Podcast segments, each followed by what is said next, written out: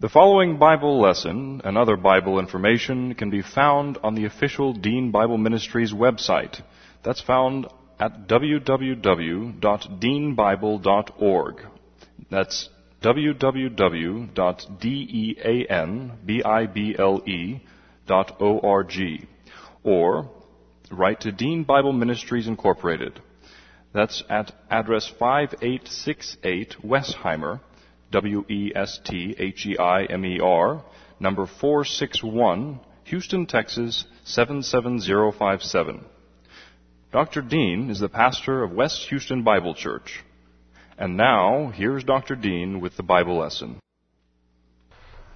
I'm getting to the point where I don't know where I am or what's going on anymore. So we better spend some time in prayer. So we'll have a few moments of silent prayer, give you the opportunity to use 1 John 1 9 if necessary, then I'll open in prayer. Let's pray.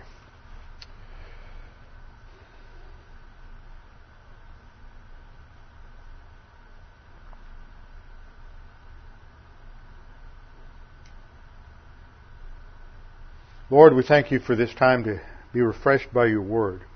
As we'll study this evening, your word is alive and powerful.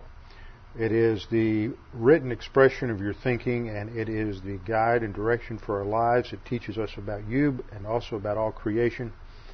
Now, Father, as we study your word this evening, we pray that you would help us to understand these things, that the challenge that's laid before us will be one we will take seriously, and that God the Holy Spirit will make these things clear to each of us as they apply to our own lives. We pray this in Christ's name. Amen.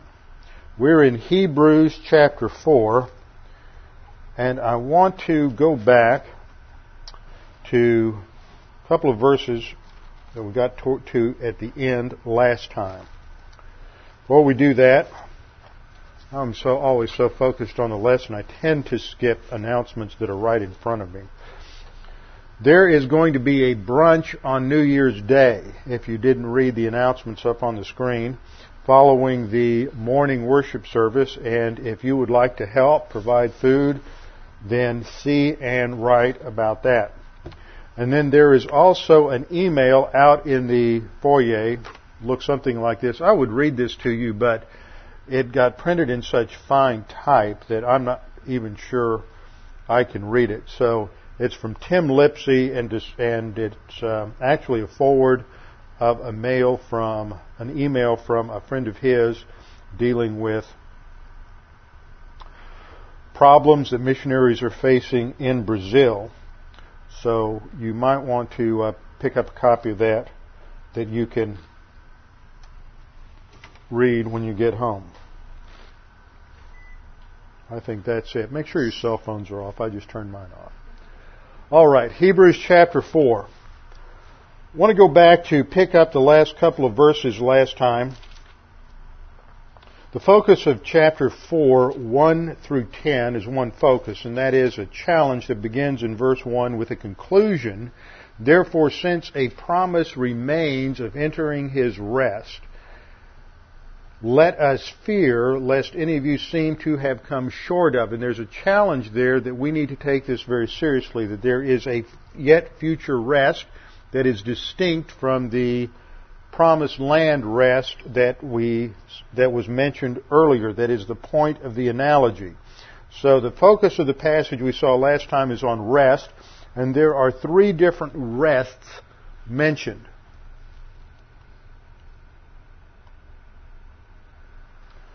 The first is creation rest, which has to do with the seventh day rest after the Lord created the heavens and the earth. Then we have the second rest, which is the promised land rest, and the picture will be coming up in a minute. Let me make sure we're going to have an image over there.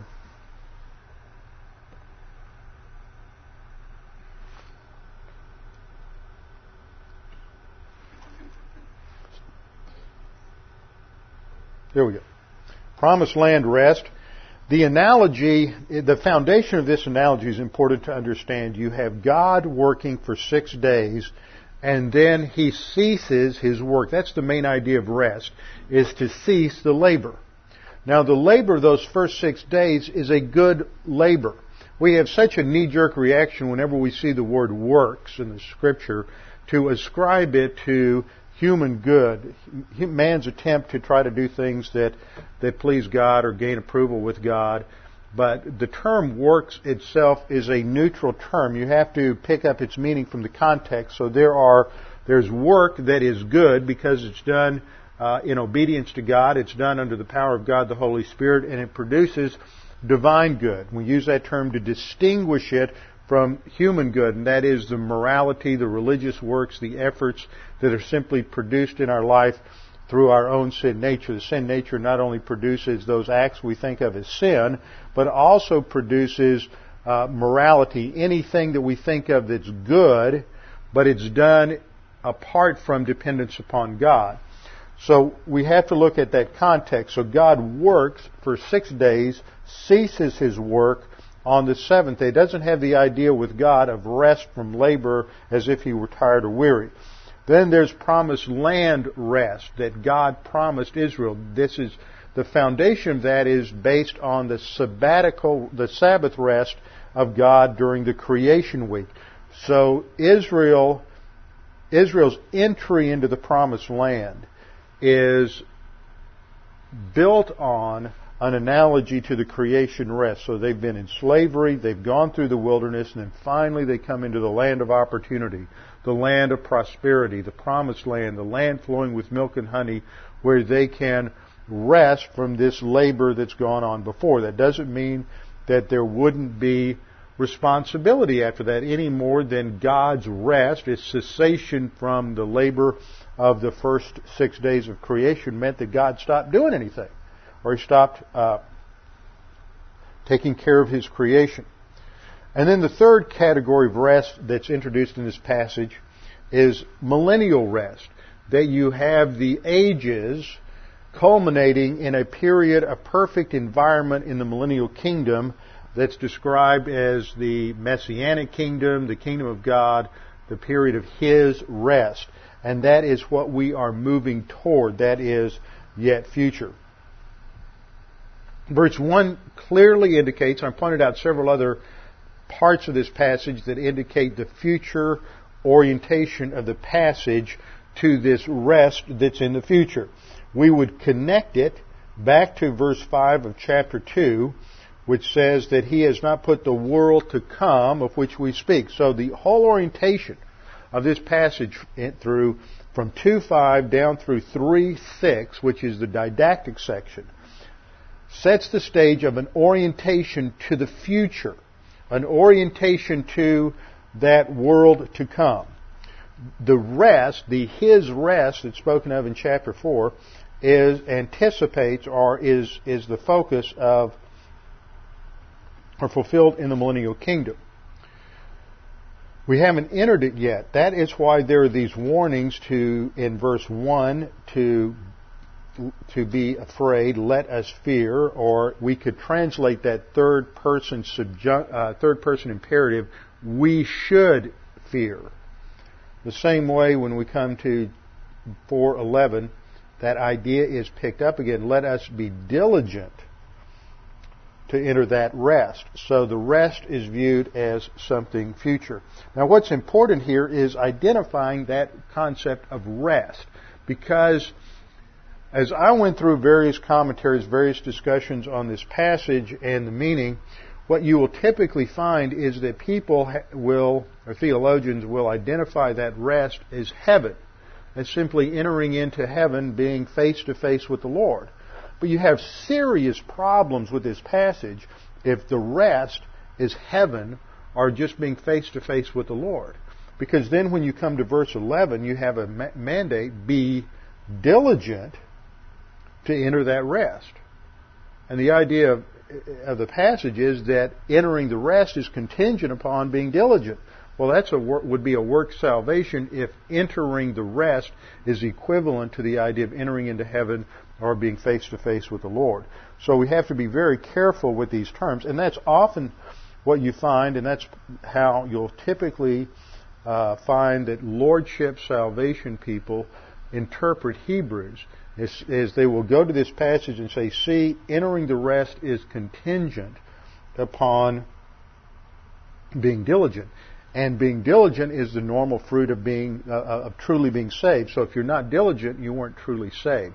The Arminian position, which argues that you can lose the salvation you once have, would say, see, if you're not continuously diligent, then you lose your salvation.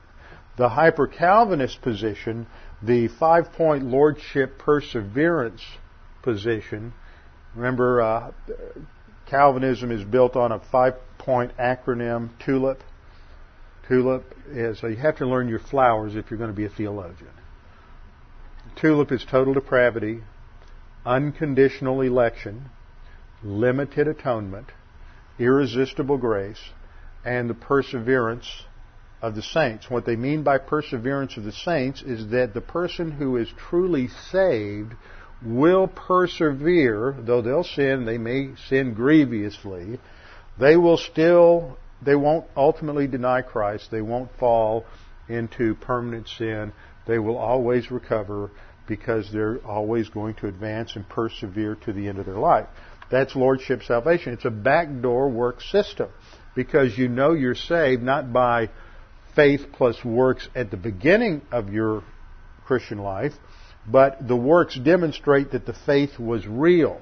Therefore, if you don't have, what they'll say is if you don't have faith that are, um, works that are consistent with your profession of faith, then you have a false faith. You have a non-genuine or a non-saving faith. It wasn't a real faith. It was a false faith.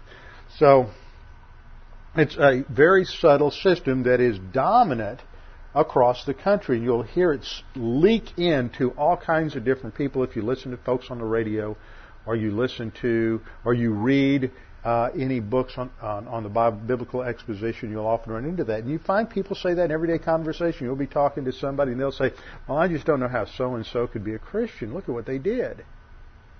See, the hidden assumption there is that if you're really saved, if you had real genuine faith, then you wouldn't do that.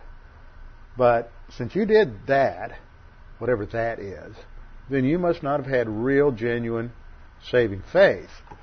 So it's a it's a subtle works it's a backdoor works uh, a backdoor introduction of works into the system. So it's very important to identify this concept of rest. It also helps us just to unpack the meaning of the scripture. Now, let's go back to verse 9 a minute because I want to redo some of my closing exegesis last week in verse 10. There remains therefore a rest for the people of our, let's go back to verse verse 8. What do I have here? Verse 8. For if Joshua had given them rest, the them refers to the, the Exodus generation, and then in this passage with Joshua, the conquest generation. So you have this analogy between the Exodus generation and the present generation, which is, which undergirds this whole section. The Exodus generation failed to mix faith with promises. They failed to mix faith with God's promise, and so they didn't enter into the promised land and they didn't experience the rest of God. They were still justified. They were still individual believers who failed to realize the promises, the blessing, the future inheritance that God had for them. They jeopardized it by their lack of faith, and it eventually culminated in such serious divine discipline that they lost the opportunity to experience what the inheritance that God had promised them. So the analogy the writer of Hebrews is saying is we who believe or who have believed have that same potential to enter into rest, that is to enjoy at a fuller degree the reign of Christ during the millennial, uh, millennial kingdom, to rule and reign with Him. Yet we can fail to appropriate that and to fully realize those millennial blessings and responsibilities by failing to believe the promises of God and advance in our spiritual life. And then the writer, in the thrust of his argument, is showing that the rest that all of this pictures in the future, the rest that all this pictures in the future is for the people of God. There remains therefore a rest for the people of God. And then we have a, an interesting verse in construction in verse 10. Verse 10 reads, For he who has entered his rest has himself also ceased from his works as God did from his. Now this verse begins with a somewhat ambiguous Greek construction. I remember when I first went to seminary and started studying Greek, I figured, well, this is going to solve all the problems. And somehow folks get that idea that if I could just learn the original languages, then some of these things that come up when I read the Bible just be solved because I could read it in the original.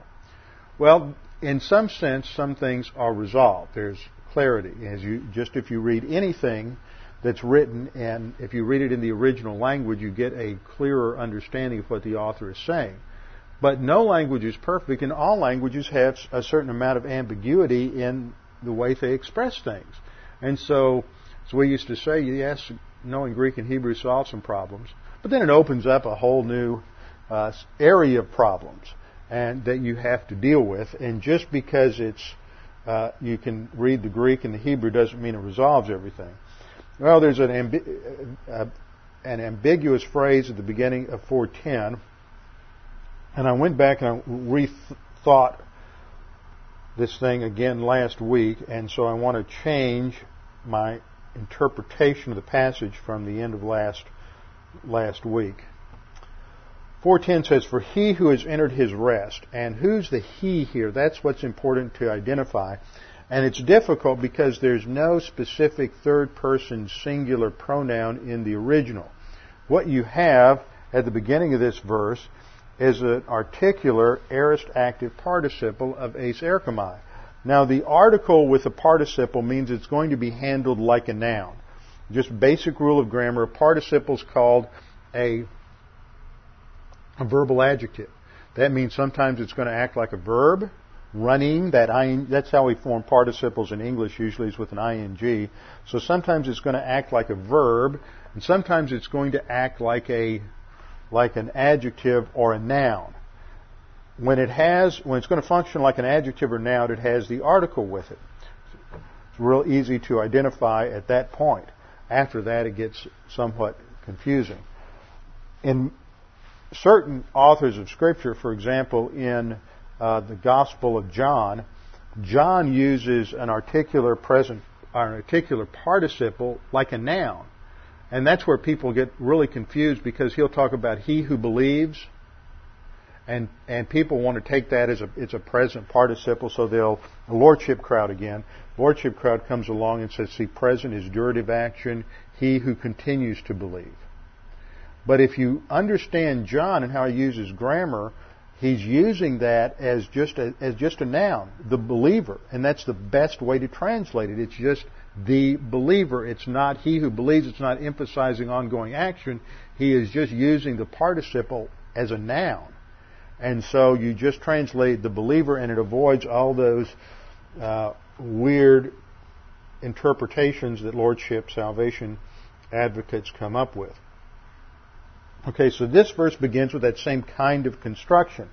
But it's an aorist participle here, and the general rule of grammar is that a, an aorist participle, because it's, it's past tense, it doesn't have a time element in, in, when it's a participle, but an aorist participle is going to precede the action of the main verb. Well, here's where you get into some interesting stuff because the main verb is katapauo, and it's an aorist active indicative.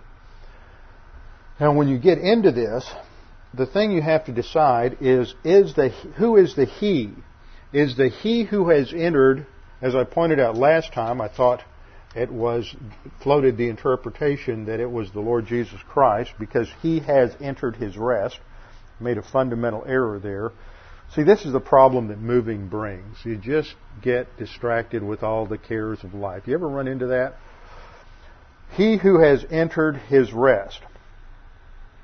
And I was thinking rest, the Lord Jesus Christ, in terms of, of um, his ascension, and that just that that doesn't fit with anything in the passage. He who has entered his rest. So uh, the first uh, thing to deal with was what's the who does the he refer to? Does it refer to the Lord Jesus Christ, or does it refer to some individual. And the past tense is what can throw you off. The first problem is that that you have to avoid is identifying this as something that has already happened. The past tenses here indicate that it's something that's what at first glance indicates something that's already happened. But this would then necessitate understanding the concept of rest in this verse as equivalent to entering heaven or being face to face with the Lord. Because you see the past tense, he who has already entered his rest has himself also ceased. If that's talking about something that has already been completed in the past, it's talking about somebody who's already done this. So therefore the rest would have to be understood as entering into heaven. Well, we've already realized through our study of the passage that rest can't mean entering into heaven. So the past tense here is not to be understood as something that's already actually actually occurred. So we must conclude that if rest is equivalent to being face to face with the Lord or entering heaven, then entering heaven would be would be equivalent to or, or would be dependent upon works because that's where we go in, in the next verse. So the next option is to see if there's another meaning for the aorist here, and this is what's called a proleptic use of the aorist. How's that for a nice big fancy word? See, expand your vocabulary a little bit.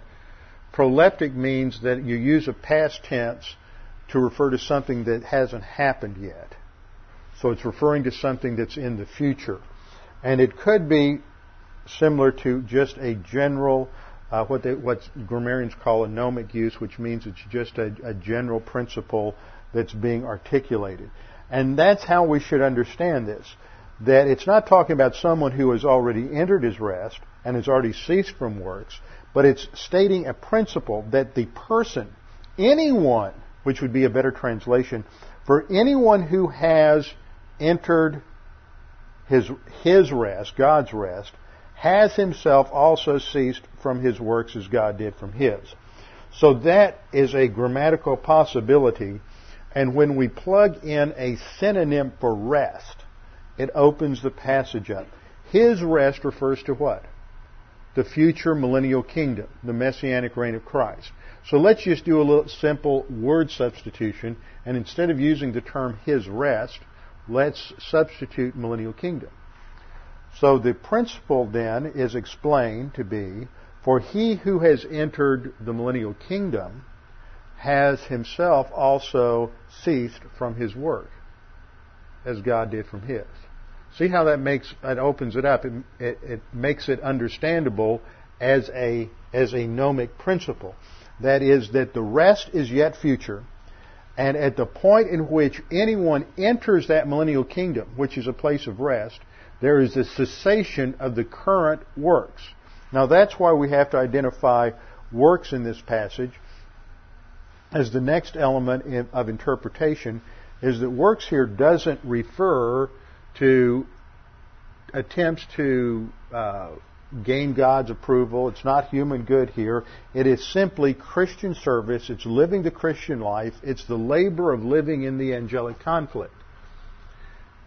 And that is work. If you haven't realized that in your own Christian experience, then something's wrong somewhere or I'm making some real mistakes. Sometimes I think I live in, a, in the vortex of the angelic conflict. And I was talking to George Meisinger yesterday, and George said that he thinks demons inhabit all the computers of all the pastors he knows. And he may be right. For he who has entered the millennial kingdom has also ceased. See, you enter first logically, and then there's a recognition of ceasing afterwards. And that's the logical construction of the passage. And then there's the comparison as God did from His. When did God cease from His labor? At the end of the creation week. So that's the foundational analogy to, to all of this rest imagery in chapter 4. As God labored for six days, ceased his labor, and enjoyed the results of it afterward.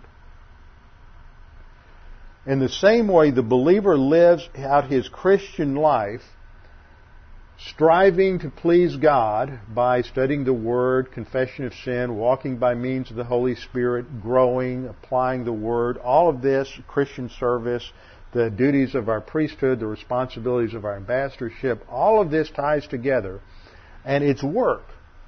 And it's not it's not human good, it's divine good when we're walking by means of the Spirit, but it is labor in this age. But then when the millennial kingdom comes, we enter that rest of God, the millennial kingdom, and we have ceased from our labors. It will no longer be laborious. Remember that laborious aspect entered in as a result of the fall.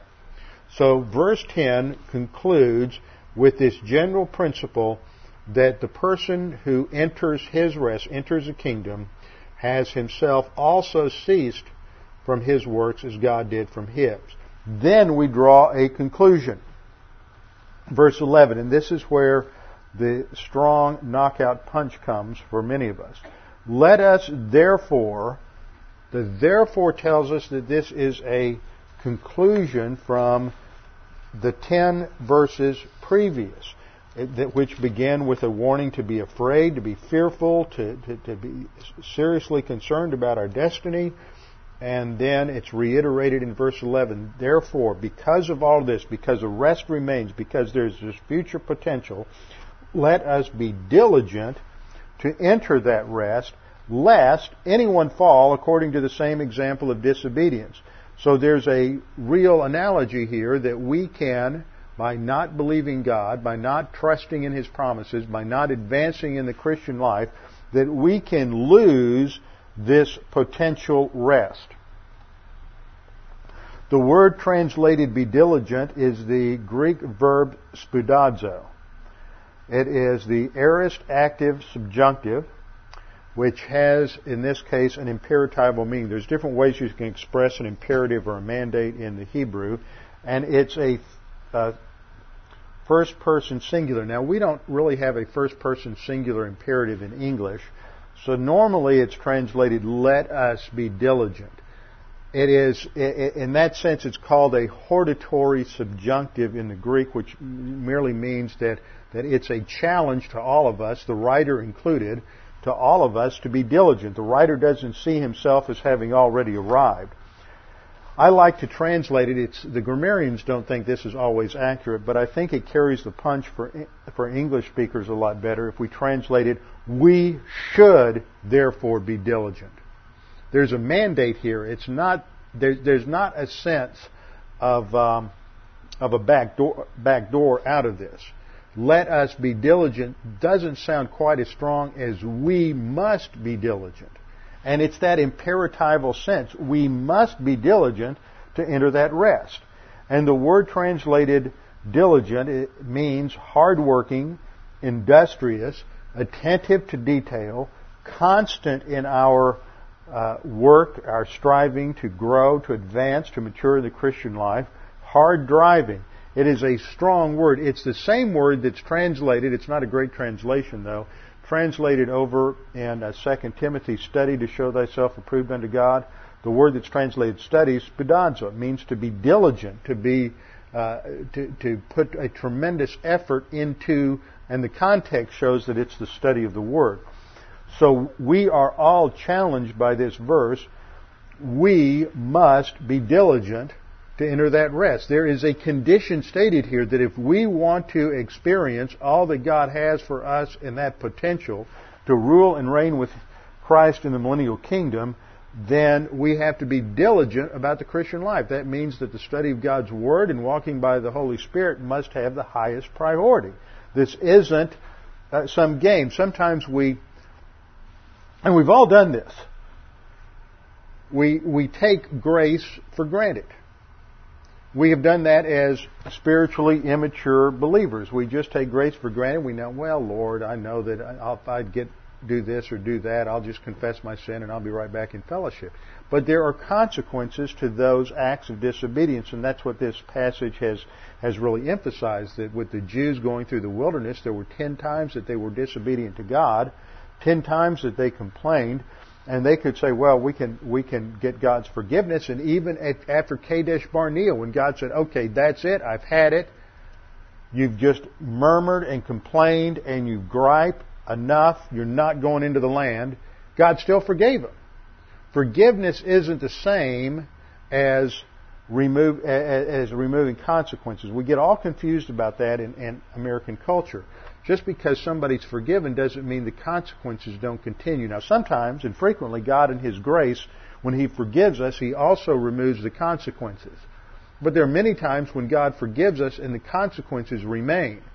When David committed his sin of adultery with Bathsheba, then conspired to have Uriah killed, and then covered it up, there was forgiveness, but there were still divine discipline consequences. There were the natural consequences that came from that kind of action as well as the as well as long term. In fact, I was thinking about this the other day when I taught it in my uh, class at the college, and I realized, and I, I'd looked at this years ago, but I don't think I really put this connection together that one of the consequences of that fourfold discipline that's brought on David as a result of his sin with Bathsheba is the is the Absalom rebellion. That's the fourth of the the four uh, series of disciplines that he has to go through.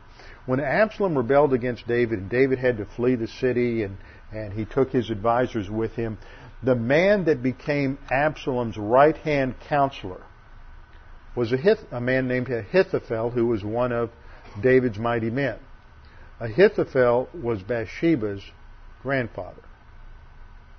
Now that doesn't that tell you something about the family dynamics that happened as a result of that, that affair with Bathsheba and killing Uriah?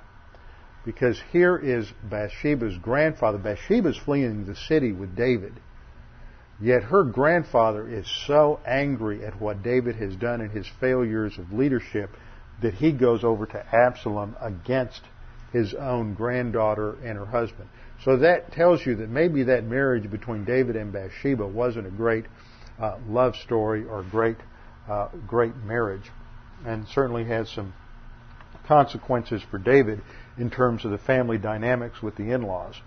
So we're challenged in verse 11. Therefore, let us be diligent to enter that rest, which is the millennial kingdom, lest anyone fall according to the same example of disobedience. So we're warned about consequences and we're warned about judgment. Now that's important to understand. Why? Because that's the context of the next verse, which is a very well known verse. One that many of you have heard hundreds of times and perhaps have memorized. For the Word of God is living and powerful and sharper than any two-edged sword piercing even to the division of soul and spirit, and of joints and marrow, and is a discerner of the thoughts and intents of the heart. Now we have to understand this verse in its context. The context is a warning that we have to be diligent. We have to work hard in terms of the Christian life.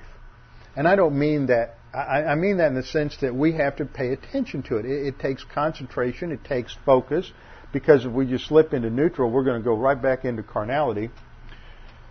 And we are reminded here that we need to be diligent. Why? And there's the explanation that comes with the word gar at the beginning of verse 12. For the Word of God is living and powerful. That's the foundation. He's going to build a case in this verse. The foundation is the Word of God is living and powerful, and then it has a function. It is sharper than any two-edged sword. Now, typically, what you will hear many people do is wax eloquent on the fact that the sword mentioned here is the Machaira, the Roman short sword.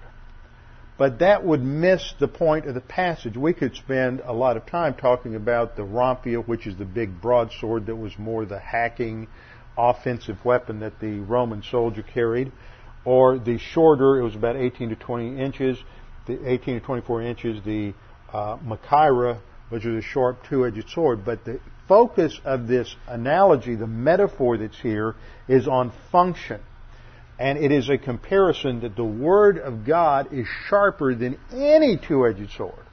So the focus isn't let's focus on the point of comparison, Uh, or the thing it's compared to, but let's look at what is being compared. Its sharpness. The function of a Machaira, of that sharp, sharp sword, as it was developed militarily down through the ages, was as an It was a close-in fighting weapon that was designed to pierce, to stab and to pierce the opponent. It, it had both offensive and defensive qualities, but it was primarily designed for up-close action, not like the rhomphaia that hacked, but to pierce, to stab. That's the point of the analogy. If you get into all kinds of historical and military details on the Machaira, they're a lot of fun, but you miss the point. The point is that the Word of God is so sharp and so that it pierces deeper. Its cutting ability is, is more intense than that of the sharpest Machaira that you've ever seen. That's the point, is that the Word of God has this ability to just cut your soul to the quick, just to pierce down below all the layers of uh, rationalizations and self-defense and, and, and scar tissue, whatever it may be, the callousness we build up in our Christian life, the, the Word of God has the ability just to slice like a like the sharpest scalpel to the core of where, where we live and where we think, and to expose the human viewpoint and the sin and the garbage that's there. That's the thrust of this passage. Because that's what we have to be diligent about is that process that Paul talks about over in Romans 12:2 of not being conformed to the world but being transformed by the renovation or the overhaul of our thinking. How does that happen?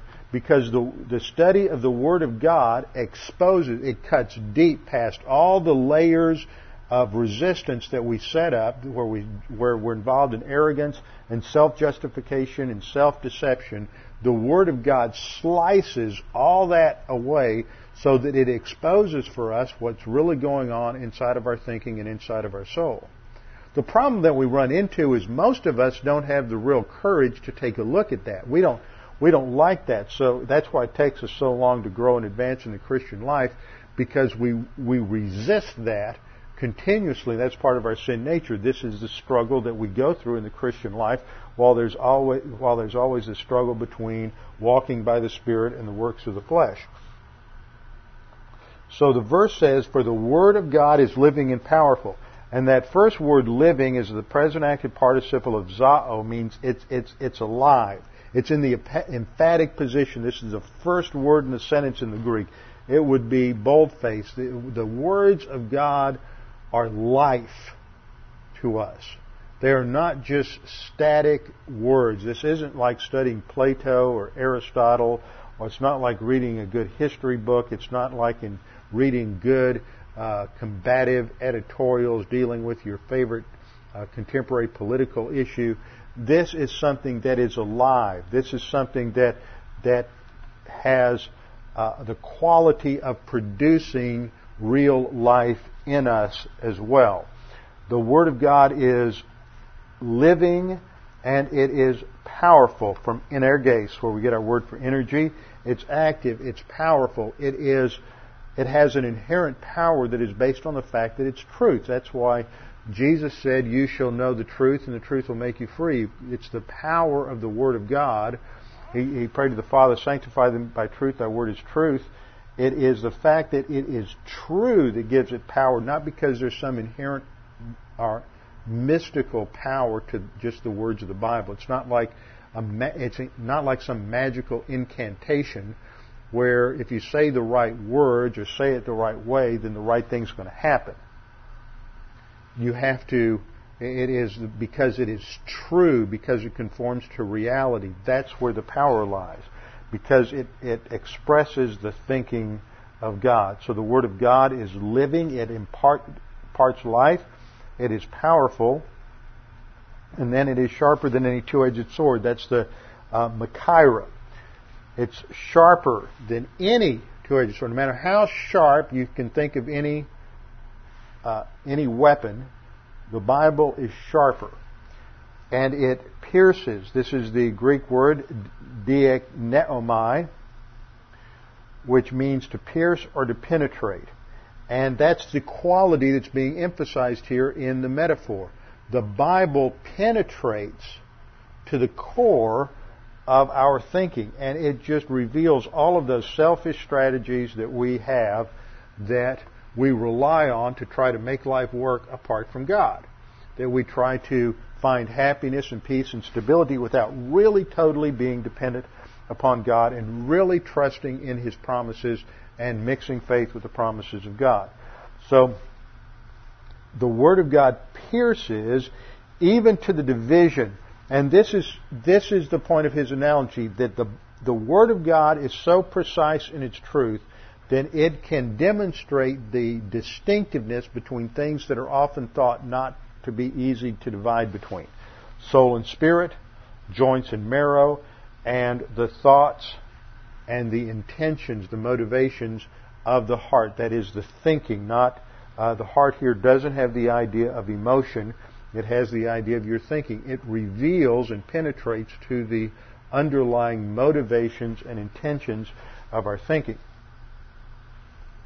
Now, I want to come back and talk about something in just a minute because it's important as part of this passage, but if we get distracted right now, we'll miss the thrust.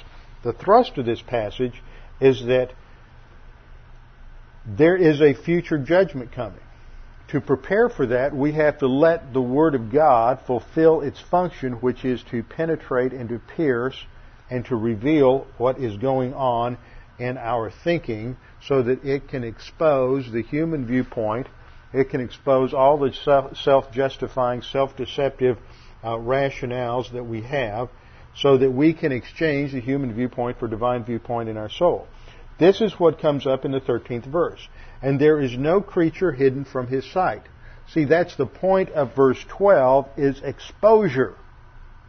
And that's the one thing that the sinful creature really doesn't like is exposure. We don't want to be exposed before that piercing gaze of a holy God. That's what Isaiah experienced in Isaiah chapter 6. And when he sees God, he falls on his face and cries out, Woe unto me, a man of unclean lips. When he comes into the presence of that uh, brilliant exposing light of God, he, he can't do anything other than to, to fall on his face in worship, and he realizes how so much of his life is just permeated by sin, he has to be cleansed before he can be in the presence of God.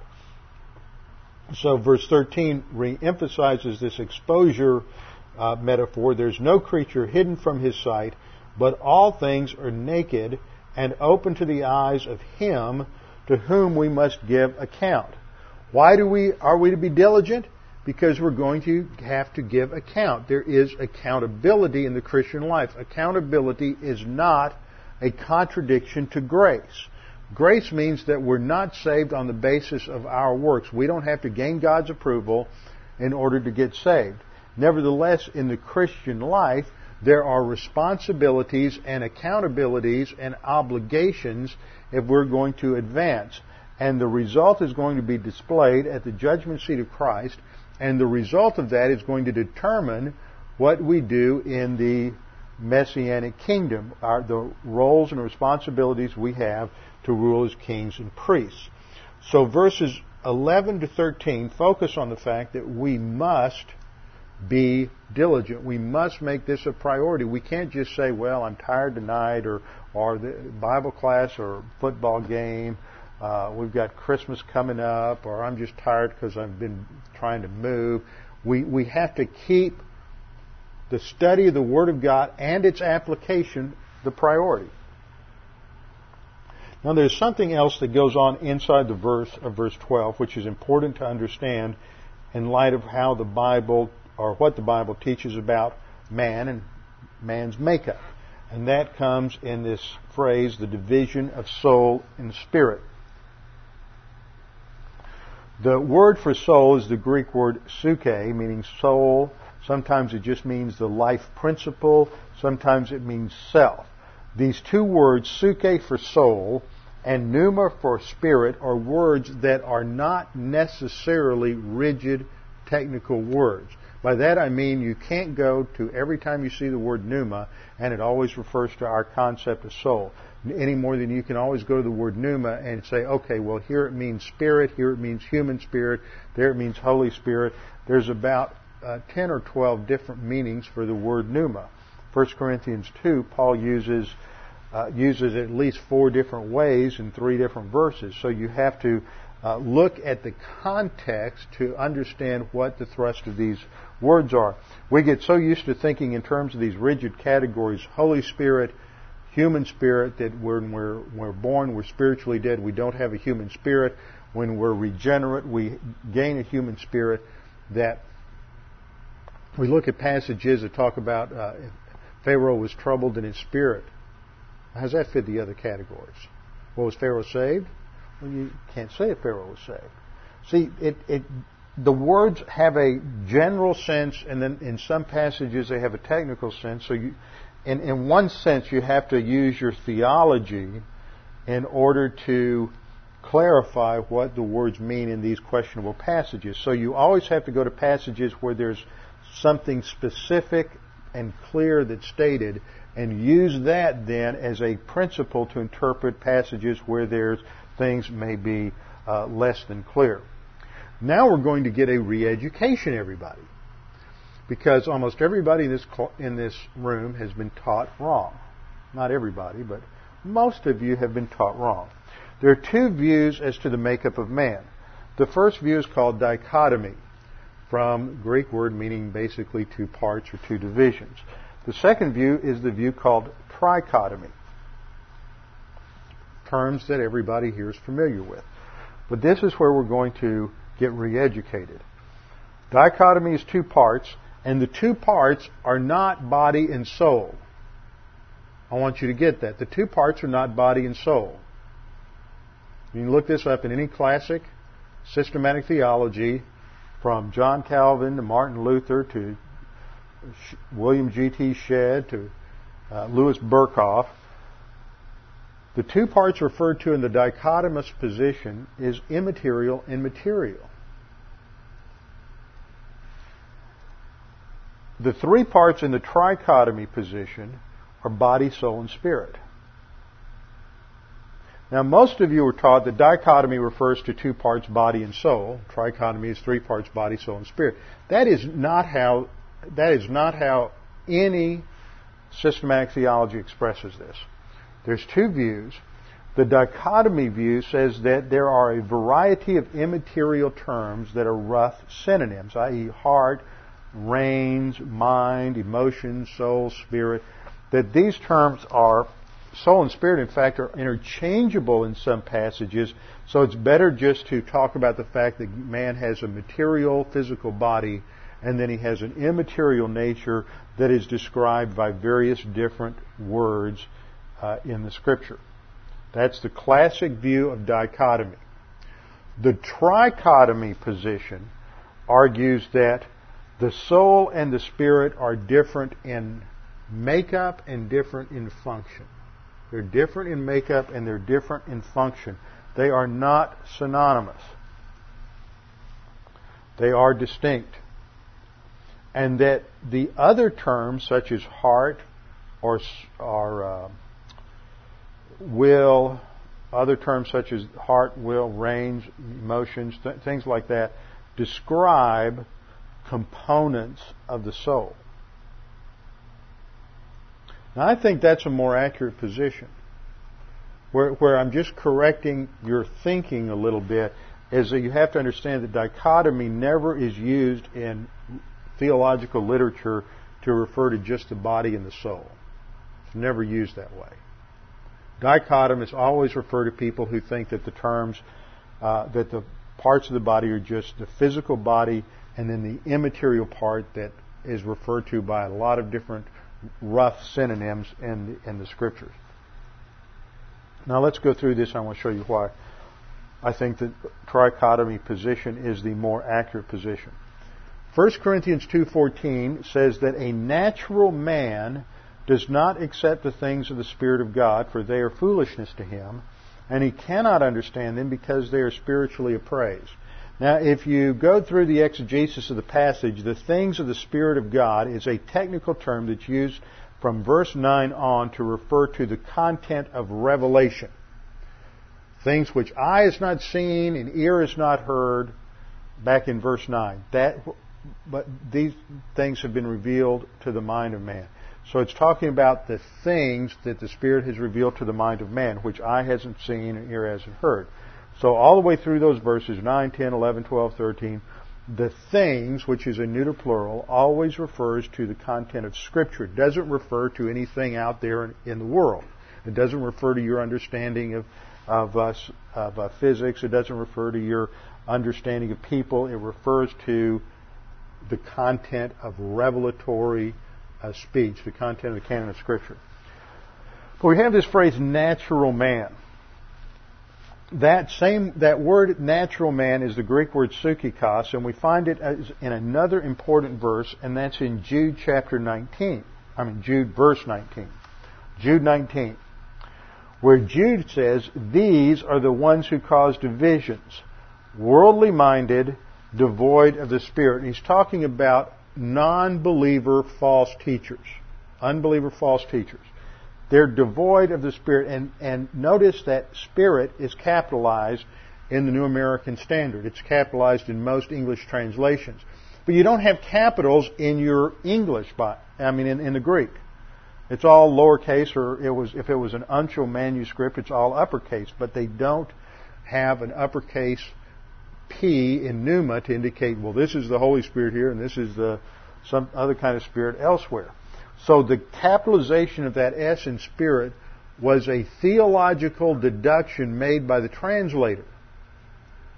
Now, if the translator is not a dispensationalist, and if the translator is a dichotomist, then he's going to automatically knee-jerk reaction every time you see you see, see pneuma, you capitalize the and make it the Holy Spirit if you can. But the word translated worldly minded is not cosmos, it's psychikos. Psychikos doesn't have anything to do with the world. Psychikos is a word rooted in the noun psyche, meaning soul. It means a soulish person. A soulish person. And literally in the Greek it says, these are the ones who cause divisions, soulish, not having, and there's no article, not having spirit. So the word is clearly defined by an appositional phrase. Psychikos means they don't have something called spirit. They're devoid of it. They just have a soul. So if you take that concept and you take psychikos as being absent something called spirit back to 1 Corinthians chapter 2, you realize that the author in 1 Corinthians 2 is pointing out the fact that the natural or the soulish man who doesn't possess this thing called spirit can't understand anything about God.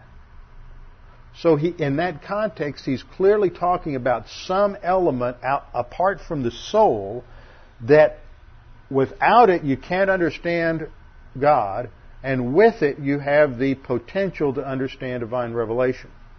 Now, there's where people think, well, it must be the Holy Spirit, but in 1 Corinthians 2 9, the quote is from the Old Testament. 1 Corinthians 2 10 through 14 is an exposition of a principle grounded in the Old Testament. Now, were believers indwelt by the Holy Spirit in the Old Testament? No. So, whatever is said in 1 Corinthians 2 9 to uh, 14 regarding the Spirit uh, and, and, possession of the Spirit can't be has to be able to apply to both Old Testament saint and New Testament saint. Okay, so you can't understand the Spirit then in verse 14 as being related to the Holy Spirit. Let's go back to 1 Corinthians 2. Verse 12 says, Now we have received not the Spirit of the world. See how he uses the word Spirit there in a different way? It's the thinking in that phrase. Not the thinking of the world, but the Spirit who is from God. Notice how the translator capitalized Spirit there. But what we receive at the instant of salvation is a human spirit because it's talking about something that gives us the capacity to know the things freely given to us by God, and it would have to be true for an Old Testament believer as well. And the Old Testament believer didn't get the Holy Spirit. He only got a human spirit. And that at regeneration, God gives us something so that we may know the things, once again, revelation, freely given to us by God, which things we also speak, not in words taught by human wisdom, but in those taught by the Spirit. That is the function of God the Holy Spirit in revelation. So this Spirit is God the Holy Spirit. Combining spiritual thoughts with spiritual words. Then our, the verse we were looking at earlier. But a soulish man who hasn't received this thing called spirit yet, does not accept the things, that is, that which has been revealed by the Holy Spirit, the Spirit of God, for they are foolishness to him, and he cannot understand them because they are spiritually appraised. Pneumatikos. It's a lowercase s here. It's not God the Holy Spirit that enables us to understand uh, the Scripture it is having a human spirit. Now, God the Holy Spirit does in terms of, uh, of teaching us as part of the package we get as church age believers. But in the Old Testament, they were able to understand the revelation of God from Genesis to Malachi, or if you're looking at a Hebrew Bible, from Genesis to Second Chronicles. They were able to understand God's revelation because they had become regenerate. Well, we get as an extra added teacher, God the Holy Spirit, who guides and directs us and helps us to understand His Word in terms of illumination and, and guidance through, through the Scripture. So the natural man is a soulish man in contrast to the believer who becomes a pneumatikos man. He gets something quantitative at salvation, something functional that he didn't have before. And this is the human spirit. Now, back in Genesis 2, God warned Adam that from the tree of the knowledge of good and evil you shall not eat, for in the day that you eat from it you will surely die. So something was lost. Some capacity was lost that gave him the ability to relate to God, to understand God, so that when God came walking in the garden after they ate, what did Adam and the woman do? They ran and they hid. They couldn't relate to God anymore. Now, at regeneration, we say we're born again. To be born, something has to come into existence. It's not just uh, a, a, I don't know, what, I've had this conversation with folks before who don't take the same position I do. So what do you get? What is born? What is birthed at regeneration? Well, you just get eternal life. No, no, no. Eternal life isn't, something has to be there to be birthed. It's not just the reception of eternal life. There is something new that's added that gives a capacity, and you, otherwise you don't have any real meaning to those words psychikos and pneumatikos over in uh, 1 Corinthians 2. I think the best way to understand it is like this. You have a human body, and then you have a soul made up of elements such as self-consciousness. You look in the mirror, you see yourself. Your dog looks in the mirror, sees another dog. Bird looks in the mirror, sees another bird. But you look in the mirror and you see yourself on a good day if you've had a cup of coffee. Then you have a mentality. You're able to think. You have a conscience. You know right from wrong. You have volition. When Adam was created, he also had a human spirit. I think of it this way. It's like a hand in a glove. They work so closely together when a person is regenerate that you can't always distinguish between the two. It's like when you put that hand in the glove, what's holding the ball? The glove or the hand? Well, they both are. But they're one, they become almost an indivisible unity. But what happened, it's the human spirit that allows the self-consciousness to have God consciousness, the mentality to think God's thoughts, the conscience to have a divine value system, and volition to choose for God. When Adam and the woman died spiritually, they lost that element. They still have the function of the soul. And then when they're regenerate, they get the human spirit, which allows the parts of the soul to function as they were intended toward God. Well, let's look at some other passages. Titus 3:5 says, He saved us not on the basis of deeds which we have done in righteousness, but according to His mercy by the washing of regeneration and renewing by the Holy Spirit. Something is given birth to that wasn't there before. That's the hum- what we call the human spirit. Hebrews 4:12, which is our passage, makes it clear that, that the Word of God can distinguish and make a division between soul and spirit. Now that has to mean that at some level there is a distinction between these two things. They're not identical. Now in some passages the words are used interchangeably. That's where the hand and the glove uh, imagery comes to bear because they're so united in a saved person that you can talk about the spirit and you're talking about both. You can talk about the soul and you're talking about both. So they, they do become virtually synonymous. And then you have 1 Thessalonians 5.23 where Paul says, Now may the God of peace himself sanctify you entirely and may your spirit and soul and body be preserved complete. Now if these aren't three distinct things in this passage, then the statement spirit and soul and body becomes virtually meaningless. So you have these two passages, 1 Corinthians 5.23 and Hebrews 4.12, make it clear in very precise statements that there is a distinguishing characteristic between the soul and the spirit that God clearly understands. Now in other passages, they, they may seem to overlap. They're, they're so intertwined that they can be viewed as one, and one word can refer to the other, and so it seems that they are synonymous. So you have to use the clear passages to interpret the unclear passages. Now, what about those passages in the Old Testament that talk about, like the spirit of Pharaoh, or the spirit of somebody else who's unbeliever, or so and so is troubled in his spirit? It's just where, where the word spirit just has the general connotation in many passages of just the uh, uh, uh, of just the immaterial part of man. It's not a technical use of the word spirit. The word spirit can mean wind, breath. It can refer to the soul. It can refer to the, uh, but in other passages, it clearly is something that's distinct from the soul. So that's where you have to come in and use those clear passages to be able to understand the uh, the unclear. But then don't make the mistake of thinking that every time you see the word spirit of man, that it's talking about what we call the human spirit, because that is a theologically nuanced category that is only true in some passages, but it represents a true category. Now I'm glad that everybody's looking so confused. But we'll cover this some more as we go along. The point of the passage, though, is to warn us that we need to be diligent in our study of the Word.